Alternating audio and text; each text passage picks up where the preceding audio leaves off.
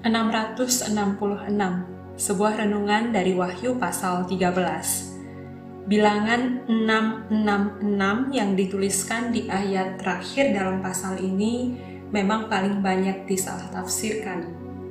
Ketika saya sekolah minggu dulu, saya ingat ada seorang guru yang menjelaskan bahwa bilangan 666 tersebut adalah bilangan setan. Angka itu terkandung dalam setiap kode barcode di barang-barang yang dijual di supermarket.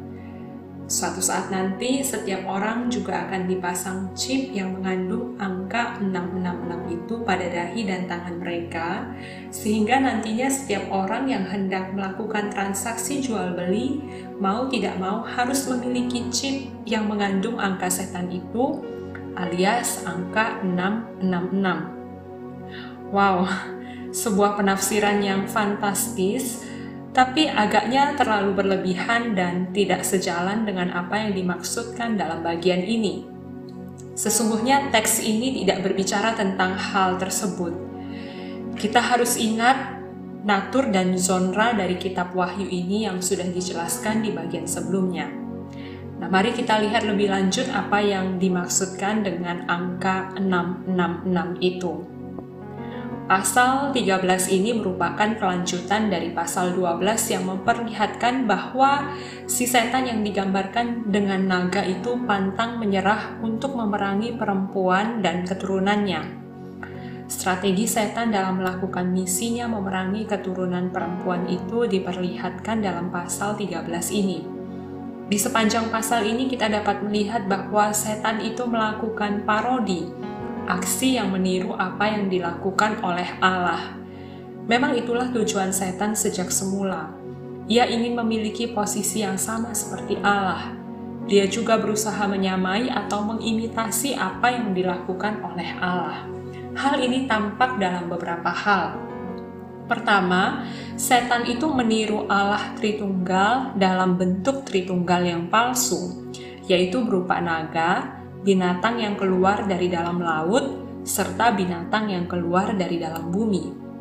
Kedua, setan itu juga membuat parodi seperti kematian dan kebangkitan Yesus yang disimbolkan dengan adanya luka yang membahayakan pada binatang yang keluar dari dalam laut itu. Namun luka yang membahayakan hidup itu sembuh. Ketiga, tanda dari binatang itu jika dalam pasal 7 diceritakan bahwa orang-orang milik kepunyaan Allah memiliki tanda berupa materai Allah, maka si setan itu juga tidak mau kalah. Dia meniru hal ini dengan memberikan tanda 666 pada dahi dan tangan kanan pengikutnya. Orang-orang yang tidak memakai tanda ini tidak dapat membeli atau menjual Hal ini terjadi pada jemaat di Smyrna dan Philadelphia yang mengalami penganiayaan karena iman mereka. Pada saat itu, taktik dari si iblis nyata dialami oleh jemaat Tuhan yang mengalami kelaparan. Pengikut Tuhan yang setia, yang tidak menyangkal iman mereka, mengalami penderitaan. Mereka kehilangan pekerjaan, rumah, bahkan tidak dapat melakukan transaksi ekonomi karena kemiskinan mereka, bahkan mengalami kematian demi mempertahankan iman mereka. Lalu apa yang dimaksud dengan bilangan 666 yang diberikan pada pengikut si setan itu? Untuk memahami ini, kita perlu sekali lagi memahami natur apokaliptik dari kitab Wahyu, di mana angka yang dituliskan tidak boleh dipahami secara literal, dalam tradisi penulisan Yahudi, ada sebuah disiplin ilmu kuno yang bernama gematria.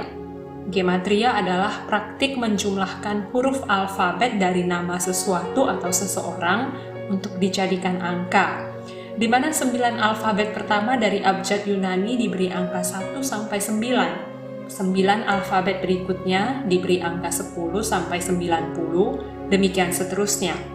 Jika hal ini diterapkan pada alfabet kita, maka abjad A diberi angka 1, B diberi angka 2, C diberi angka 3, sehingga A, B, C berjumlah 6. Nah, dengan menggunakan disiplin ilmu gematria ini, maka kata Yesus atau Yesus dalam bahasa Yunani memiliki angka gematria 8, 888.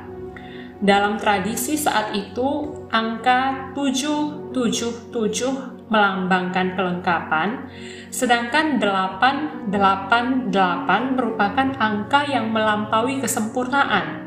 Hal ini menunjukkan bahwa Yesus adalah pribadi yang melampaui kesempurnaan.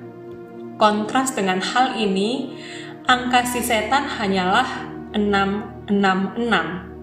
6 merupakan simbol angka untuk manusia yang terbatas. 6 yang diulang sebanyak tiga kali merupakan simbol untuk manusia dengan keberdosaan dan pemberontakannya yang mutlak terhadap Allah. Dengan kata lain, si setan itu berusaha untuk meniru kesempurnaan Allah, tetapi dia tetap gagal karena angka yang dimilikinya hanyalah 666. Maka melalui pasal ini kita bisa melihat bahwa si setan itu berusaha memenuhi ambisi pribadinya untuk menyamai Allah. Sekalipun bisa terlihat sama, dia berhasil menarik sepertiga dari manusia untuk menyembahnya. Dia juga memiliki tanda untuk diberikan kepada pengikutnya, tapi pada akhirnya dia tidak akan menang. Selain itu, setan dapat bertindak hanya karena izin itu diberikan oleh Allah kepadanya untuk sementara waktu lamanya.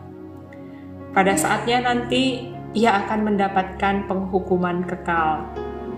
Sebaliknya, bagi para pengikut Kristus, kita tetap perlu waspada dan hati-hati terhadap ajaran-ajaran palsu dan sesat dari si setan dalam hari-hari terakhir ini, setan tetap berusaha untuk menjalankan strateginya. Kita perlu tetap bertahan dan bertekun dalam iman kita kepada Kristus, sekalipun ada penderitaan yang mungkin akan kita alami.